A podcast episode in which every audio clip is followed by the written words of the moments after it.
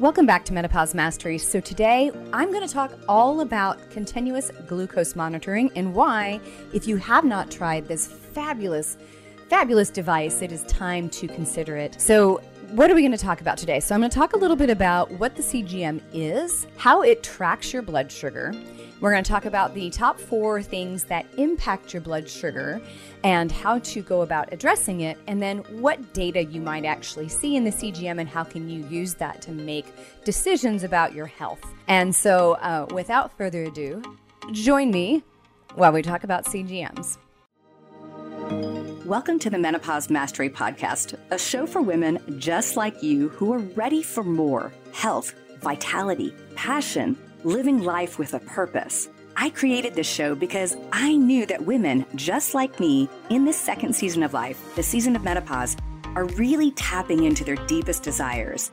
And we're ready to harness our physical and mental health and explore what our true passions are and peel back the layers to uncover exactly what we want out of life.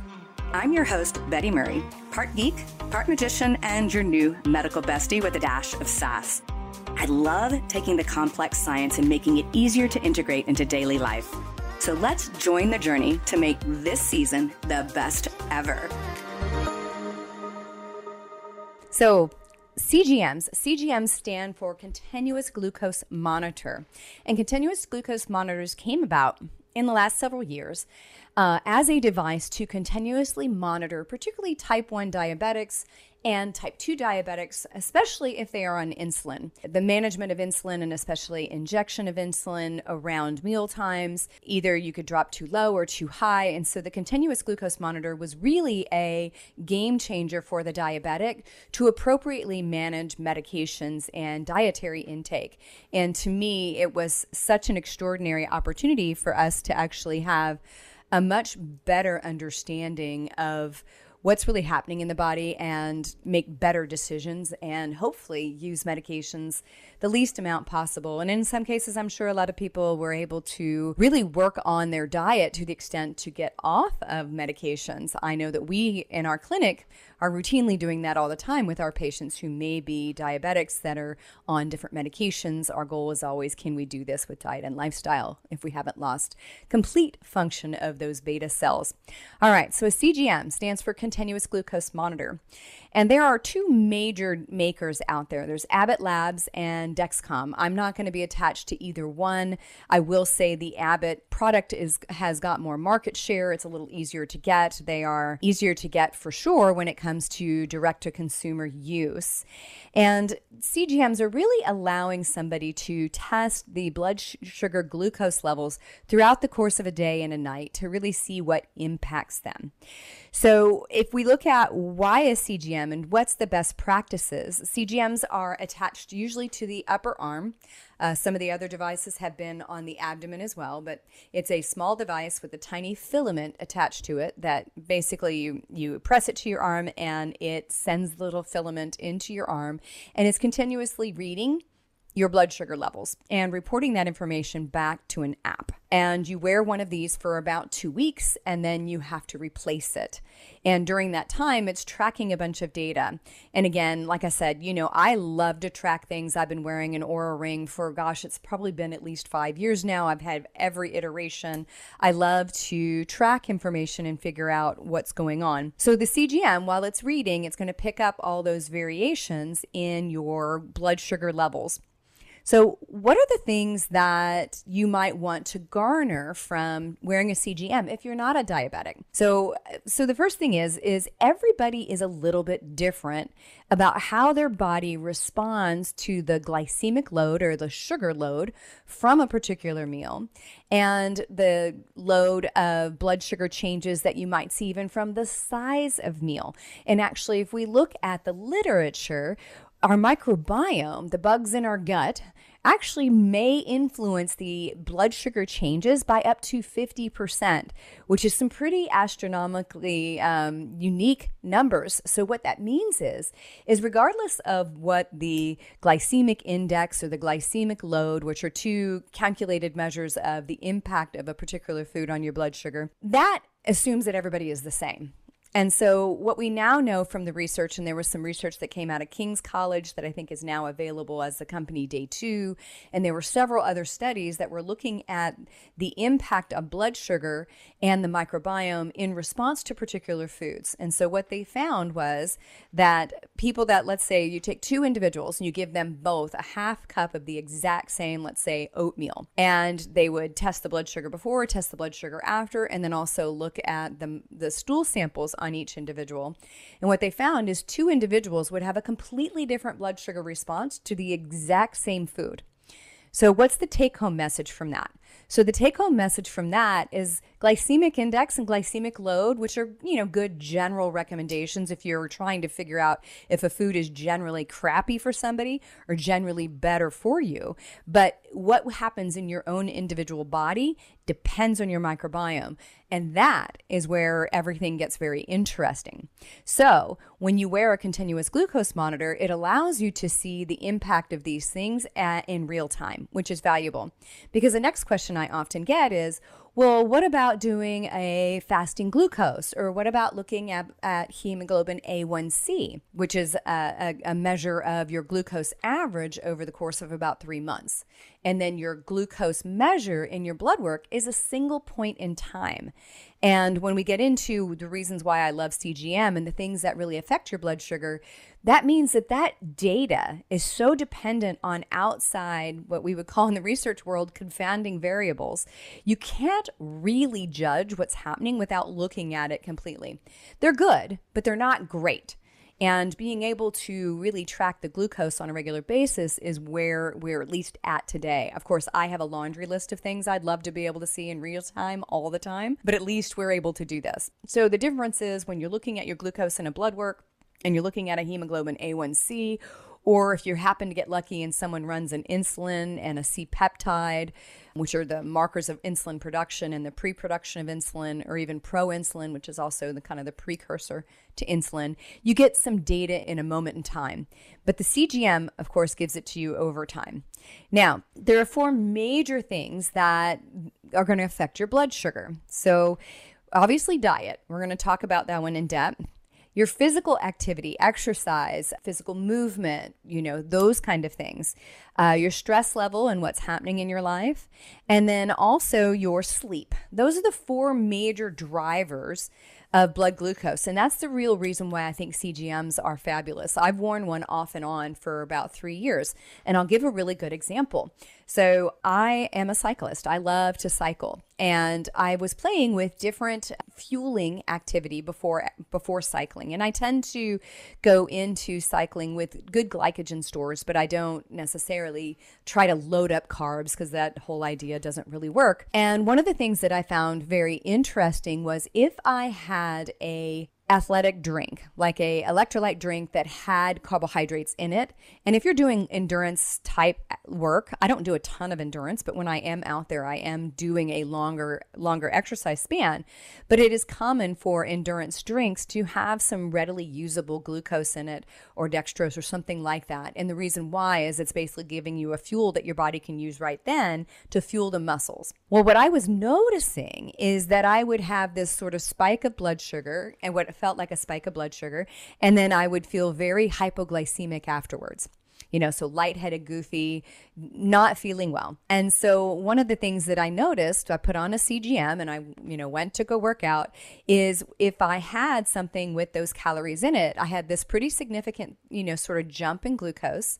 And then and then very shortly afterward I had a very strong drop right? So a rapid decline rather than a slow decline, which sort of told me, hey, I'm having this glucose response.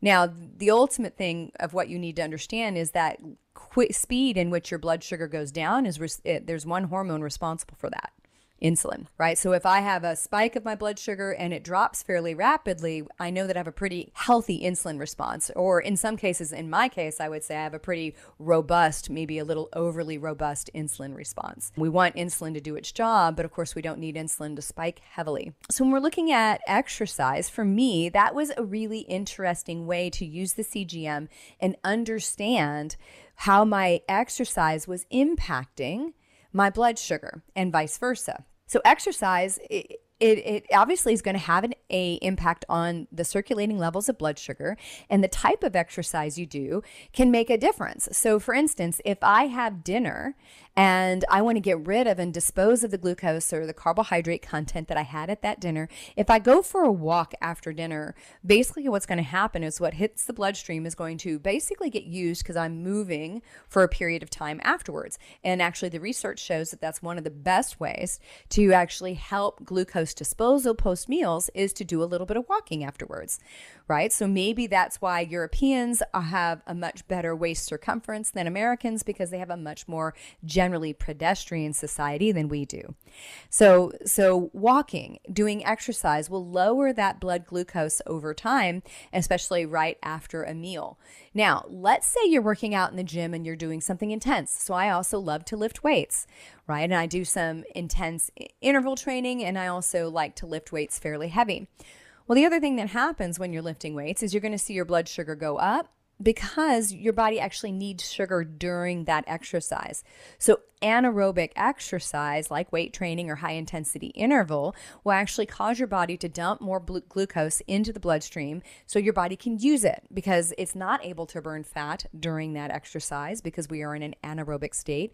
And the body needs that quick burning fuel to fuel the muscles. So, the neat thing is, is when you're wearing a CGM, you can really see that appropriate response, right? So, you should see that. We should. So, exercise is a way to dispose of this glucose, but it's also a way to understand what's really happening with a CGM and be able to, to monitor if your exercise is adequate, too much, too little, or what's happening with your blood sugar during exercise. So, physical activity is going to have a great impact on your glucose levels and what you read on a continuous glucose monitor. Now, stress. So, one of the things that I noticed very early on, both for myself and my clients and patients, was if they were under a lot of stress and they came in to do a fasting blood draw, often their blood sugar was a little bit higher. So, let's see um, the normal blood sugar, where we really want those numbers to reside, is going to be somewhere between 70 and 100, is going to be what you see on your reference ranges. And I would say the ideal range is really between 70 and 90. And the research shows as we creep past that 85 consist- consistently on a fasting, that means we have some lack of control of the, the blood sugar. Now, the reason why I'm bringing that up right now is stress is a big player in this because when your stress chemistry is up, if you've listened to my podcast, you know I talk about this at length. When your stress chemistry is up, which means cortisol is up, your body is mobilizing sugar into the bloodstream so you can fight or run. So, often what I noticed is if I was stressed out or if my client was stressed out and they had to, you know, fight traffic to get there for their blood, that their blood sugar was a little bit high on a fasting blood sugar overnight. And so when you look at your blood sugar fasting in the morning, especially if you've done at least a 10 to 14 hour fast, we should see a relatively, I would say, in that moderate range, somewhere between 70 and 85 in somebody who's got healthy glucose control. Now, if you just, again, like fart your way across traffic and your cortisol is up, it might be as high as 100 right? Or 105 when you get to the office fasting. So, stress plays a significant role because it is that mobilization of glucose that your body is getting ready for fight or flight and it thinks that you need to be ready to do those things. So, it's constantly sort of delivering glucose to your bloodstream and insulin and, and cortisol track together. So, our stress can impact what that continuous glucose monitor reads. So, the beauty of wearing one is you can see it. You can see what your glucose is doing.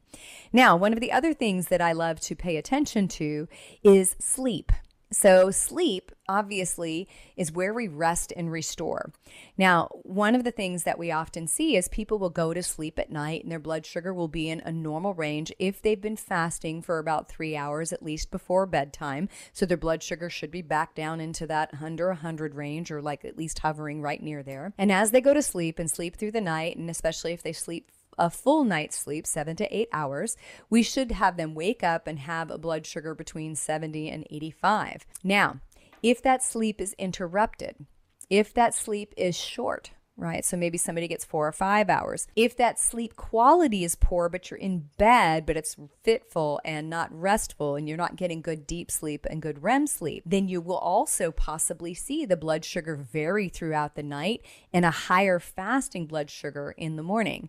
I can tell you, I was clocking this because if you watched and listened to my podcast, I had some upper airway problems. I actually had dental work for the last three and a half years to fix that. And for me, one of the things that was very noticeable is as my airway got better and my sleep started improving, my fasting glucose was so much better because I could tell when I got up before, like if I was lucky one night and had a pretty decent night's sleep, I'd go in for a fasting blood draw and my blood sugar would be 85. But if I had a poor night's sleep, and let's say I woke up at three and struggled to get back to sleep and maybe, you know, tossed and turned, by the time I had my blood draw at 730, my glucose was like 105, 106. So, you know, you look at it and you say, oh my gosh, my fasting blood sugar is high. What's going on? And it was because of poor sleep quality. So, sleep because again, when sleep is interrupted, when we're supposed to rest and restore, that raises all the stress chemistry. So often, cortisol is going to be elevated if you've woken up in the middle of the night or if the sleep is not restful, and then your blood sugar is going to climb with it. And one of the reasons why we check fasting blood sugar for type 2 diabetes in particular is because we should be able to maintain appropriate glucose levels throughout the course of the night while we're sleeping, while the body is able to go in and actually use body fat as fuel. So when that is impaired and broken down, the body is actually going to go to the liver and say, hey, you need to make some glucose, get some glucose into the bloodstream because I can't control it. And insulin is going to track with that cortisol that is also responsive to that. So when we when we see that fasting early morning blood sugar that's elevated, it's truly because we have lost metabolic flexibility in the nighttime for our body to shift between being a good sugar burner and a good fat burner. So if the sleep is messed up in any way, you're going to see it. And the CGM gives us such a beautiful opportunity to track it. Now, I wear an Oura ring, and the Oura ring also allows you to track the quality of your sleep. So I can tell by looking at it if my blood sugar is a little bit elevated and my sleep was also interrupted, I can start correlating that data and figure out, you know, what things do I need to move. So for me, a lot of it was also getting a sleep pad so I could make sure that my bed was nice and cool so my body core body temperature stayed cooler at night. So i slept better and that made my sleep better which therefore made my blood sugar better. I could also have scenarios where maybe i'm sleeping next to somebody who snores and they wake me up at night as well. This way i can see it now, if you are somebody who snores or has sleep apnea, sleep apnea actually shortens your life more than smoking statistically. So, smoking shortens someone's life about seven years. Uh, most of the research today shows that sleep apnea can shorten someone's life by nine years. And it's through this metabolic effect of impaired airway, sleep disruption, lack of particularly deep sleep and REM sleep because it's fractured. And then subsequently, it's the metabolic damage that occurs from that and the lack of appropriate insulin control. And that's why sleep apnea is associated with diabetes and obesity as well, on top of mortality. So the glucose monitor gets gives you an opportunity to really pay attention to what's happening to your glucose, particularly over that course of that night. Because I have a lot of women in particular that will come in and say, I think I'm having some sort of hot flash at night. And how I help people distinguish this is usually a hot flash or a night sweat feels like it's the entire body heating from the inside very quickly. And it's because the hypothalamus, um, your sort of controller, think of that as the thermostat in the brain, has a hair triggered thermostatic response, and estrogen helps modulate that. And so when we start losing estrogen, that's why we start seeing often these um, fluctuations in body temperature. But it feels like the entire body gets hot right? And that's you're throwing off the covers and you have to clean up and all of that. Now, a lot of times, what I have someone tell me is they say, Hey, Betty, I get hot, but it feels more like my upper torso, like up around, like somebody put a scarf around my head and neck and my upper shoulders, and that's where I'm hot. And what I have found that to be is probably part of that insulin cortisol response. It's a blood sugar thing that woke you up. Your body had to mobilize some sugar out of the liver to restore normal blood sugar levels, which the body keeps a really tight rein on. And so when that happens, the body temperature heats up because cortisol goes up, and then you wake up. So that CGM allows you to really check that. Now, the last thing I want to talk about is diet, right? So, diet obviously is such a loaded thing. As I alluded to, the foods you eat makes a difference.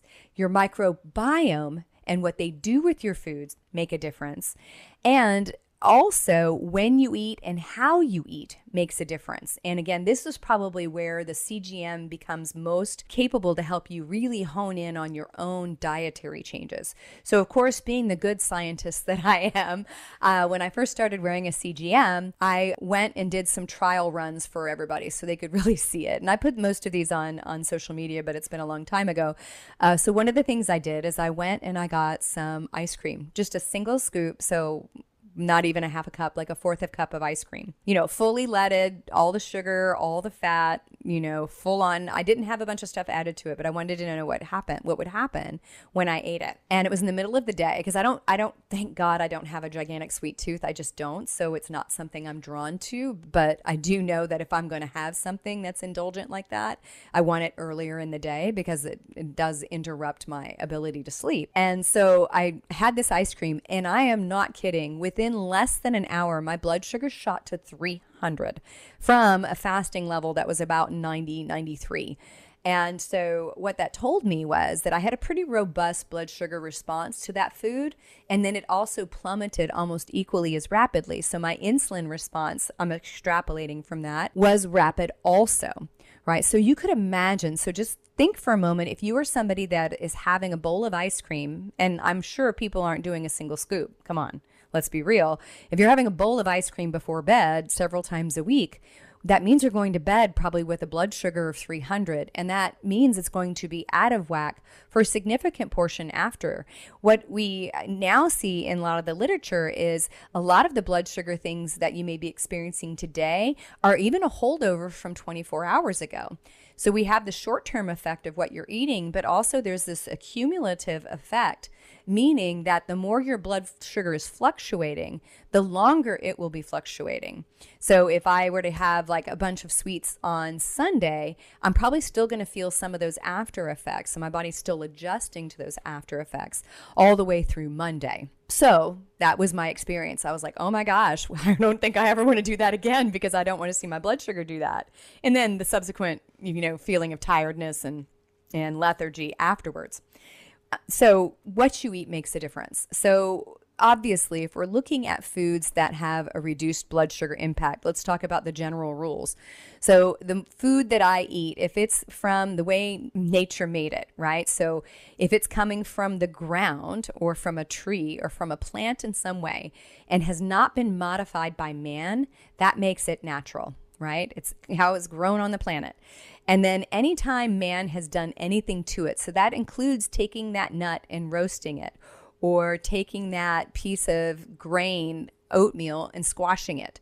As soon as we do that, we alter a its constituent amounts we alter the structure of it slightly and it often improves the digestibility which makes that food especially as a carbohydrate mobilize more rapidly to blood sugar so if if we're looking at foods, obviously we want to stay away from your high glucose foods, your high sugar foods, processed foods, cookies, crackers, all that kind of stuff, because that's going to make your blood sugar go up.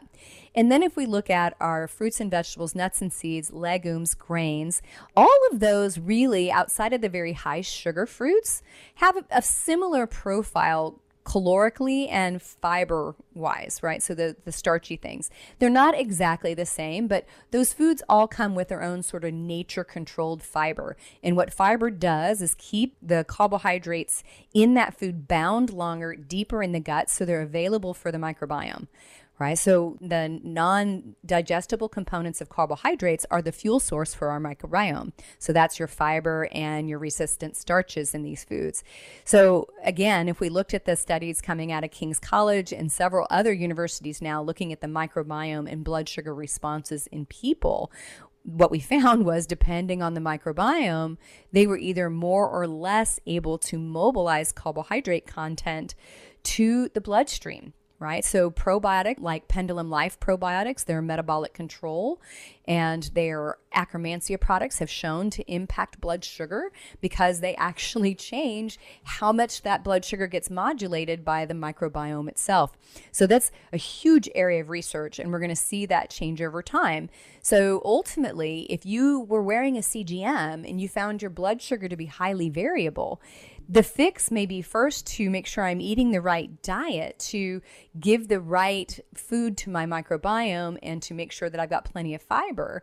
But over time, it might be improving the polyphenols in your diet to feed the right microbiome so we can grow more of the, the bacteria that help us balance blood sugar, right? So even Akkermansia muciniphila is actually a GLP-1 agonist. So instead of taking semaglutide, why don't we make sure that we have an environment where our Akkermansia gut bacteria can grow or in the case of pendulum life take akkermansia and i'll even put a i'll put a link in the show notes if you're interested in lear- learning about that particular strain because it is important to understand that this is part of the frontier of being able to really hone in on your body right so in diet, the carbohydrate content makes a difference. Now, all the other foods make a difference too. So if I'm eating foods like your green leafy vegetables, your broccoli, your Brussels sprouts, they're going to be real high in fiber. You're going to see probably very little variation in your blood glucose if you're eating those. Now, the order in which you eat foods. So proteins are also important. So, protein obviously found in all foods, but particularly high in animal proteins. You can also find it in legumes and nuts and and things like that, but it's it's about the concentration of protein. So when we're talking about proteins in a meal, we want a highly concentrated protein amount because proteins are what your body makes things out of. Proteins break down to amino acids, which are the building blocks. So that's all your enzymes, your muscle tissue, your structure of your bones, everything is protein. So we have to have it. And so proteins are one of the kind of non negotiables for me at meals. Now, the variability of how much protein someone should eat depends on what the goal is that we're doing and what their metabolic flexibility is. And I'm not going to go into that today. But what's also interesting is when you see the research data on glucose effect, if you eat your protein first in a meal, right? So if you eat the bulk of your protein before you start eating all the other foods. So I think of it as like protein first, then my non starchy stuff, then any starchy stuff I might have it's going to slow gastric emptying. So, what that means is those foods are going to digest for longer, slow down the speed in which those carbohydrates have availability to the microbiome in the bloodstream. And your CGM is going to reflect a slower rise of blood sugar, which we should see after a meal, and a, a more sustainable one. Whereas if you just had a bunch of carbohydrates, it's going to skyrocket. So, eating protein first helps you do that, and you can put your fats in there as well. What else is really interesting is really gigantic meals can also cause a significant rise in blood sugar and particularly a big rise in insulin. And so we can also see that too. So if I'm wearing a CGM and maybe I'm playing around a little bit with different forms of fasting, I can see do I do better on a fasting window where maybe it's, you know, eight hours or six hours of eating and I eat two meals or three meals?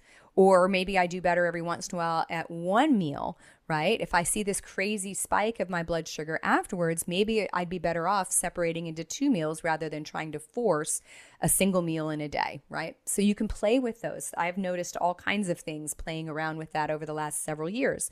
So, meal timing and how you eat your food will be impacted, and you can use that by using your continuous glucose monitor to to really address it. Now, the other thing that I want to talk about is the interesting thing in fasting and looking at continuous glucose monitoring. So, of course, fasting, your body has a pretty tight rein on managing your blood sugar, right? So your blood sugar, your body wants to keep about a teaspoon circulating at any given time.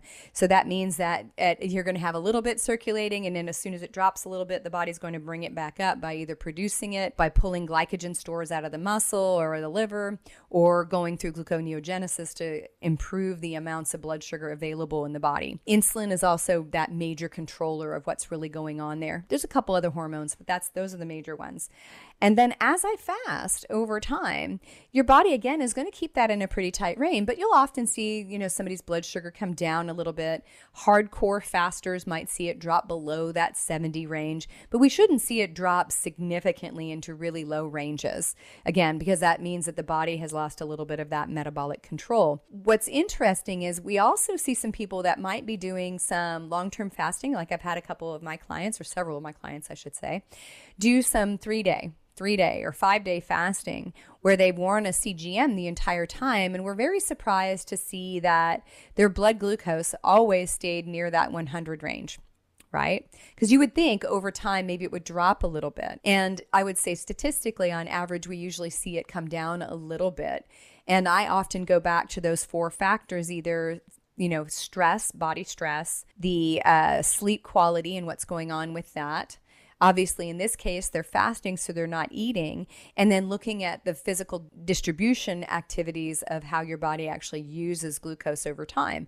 So, for instance, I had somebody that was fasting and their glucose level stayed pretty elevated. You know, to them, they wanted to see it drop under 90, and it stayed right in that kind of 100 range. But they were also working out intensely and they saw their blood sugar go up despite the fact that they hadn't eaten anything. And, uh, you know, during fasting times, I would not say this is a time to do high intensity intervals or heavy duty endurance work because you're not giving your body fuel. But if you are doing those things, your body will mobilize sugar because it has to use sugar during that exercise. So, what they found also was that, you know, if they exercised during that time period, they had kind of a spike of blood sugar that was greater than what it would have been if they were not fasting for as long. So, also sometimes our fasting capacity, what we're doing with it, how we're managing that stress response, and the things like exercise and other things we put in it can now inform the decisions that you make ongoing of how you're going to sort of biohack this next step of sort of blood sugar and insulin control. You know, so the CGM really allows for that. So when you're fasting, this is another great way to sort of monitor what's happening. Now, there is some concern sometimes that these things may not be as great at um, reading people who do not have high variability in their blood sugar. And I will say I've I've worn a bunch of the different Libre versions and again, I'm not advocating for either brand. Libre is easier to get, but I do have periods where my blood sugar would get quite low at night and the little alarm would go off. And so I was always struggling trying to figure out if it was the device itself or if it was truly my blood sugar. And I know from from glucose insulin tolerance tests that I have a pretty robust insulin response. I'm genetically kind of wired for that. And so my assumption was is that I, you know, I, I possibly might have this kind of robust insulin response. The challenge I found when I was checking my blood sugar at night um, after like a low blood sugar reading, by the time I got a glucose monitor out, stuck my finger and looked at it, my blood sugar was already kind of up from where it had registered on the device because these devices have calibration.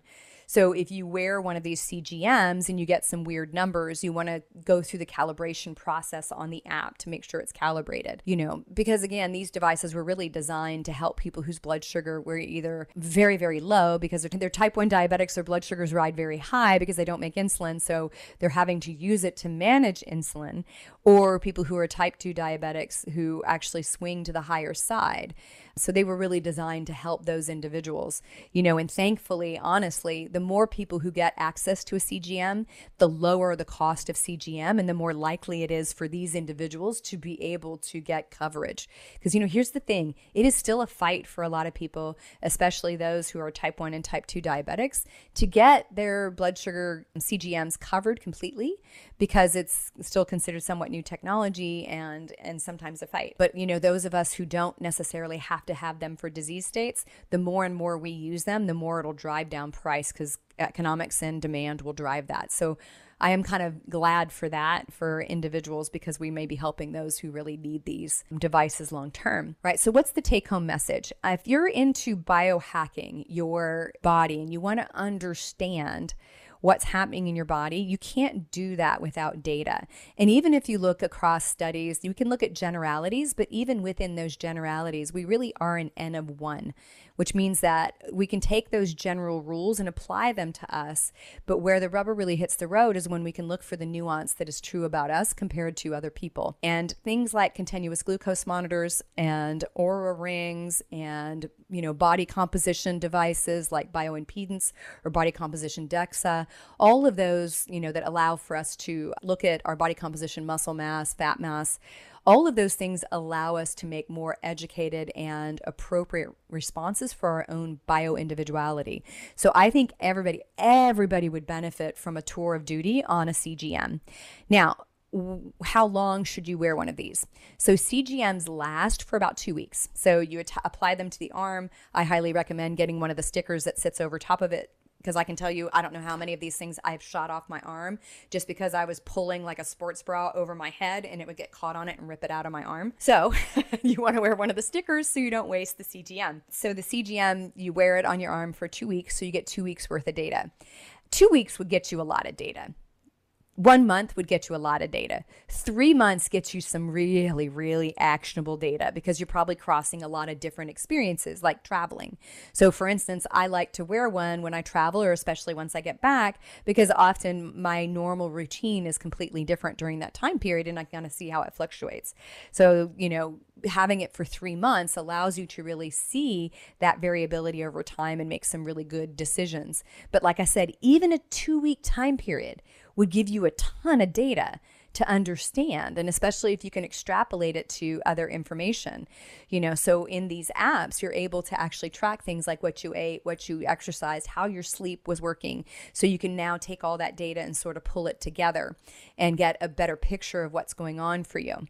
So personally i think cgms are great where I would love to see this go eventually is not just continuous glucose monitoring because that's helpful, but again, the the real hormone of need is insulin right? Insulin, glucagon, neuropeptide YY. There's a bunch of things that if we really wanted to know everything going on metabolically, I would love to have other data. But today we don't have the ability to test what your insulin is doing over time in the body. That's a blood draw and it's not convenient to do many, many times over. So today, the best thing we have is a CGM. So, the take home message if you haven't worn one, I highly recommend doing it at least for a period of time.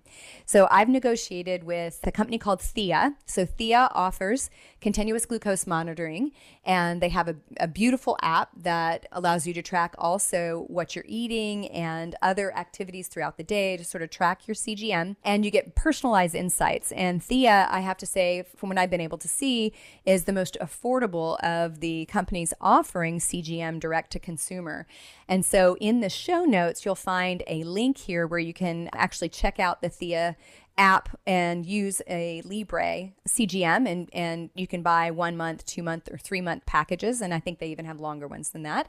And the way to get there is to go to join.theiahealth.ai and so that's join J O I N dot T H E I A H E A L T H dot AI backslash C backslash Betty Murray. And there you'll be able to find the Theia CGM. And like I said, it'll be in the show notes here, so you can go click on it. You can check that out and and read about the CGM and figure out if it's something you want to try. Because again, I think it's valuable, and it's again another data point for you to be able to make decisions about your health. So, if you found this episode interesting and helpful, please leave me a review. I love reading them. I love I love chatting with my uh, listeners, and it's through your feedback that you help me figure out what I need to talk about next and how I can improve the show. And if this was helpful and you want to share it, please share it with your friends because together we rise. Thank you so much for tuning in to the Menopause Mastery Podcast. You are why I'm here, and I am so very grateful.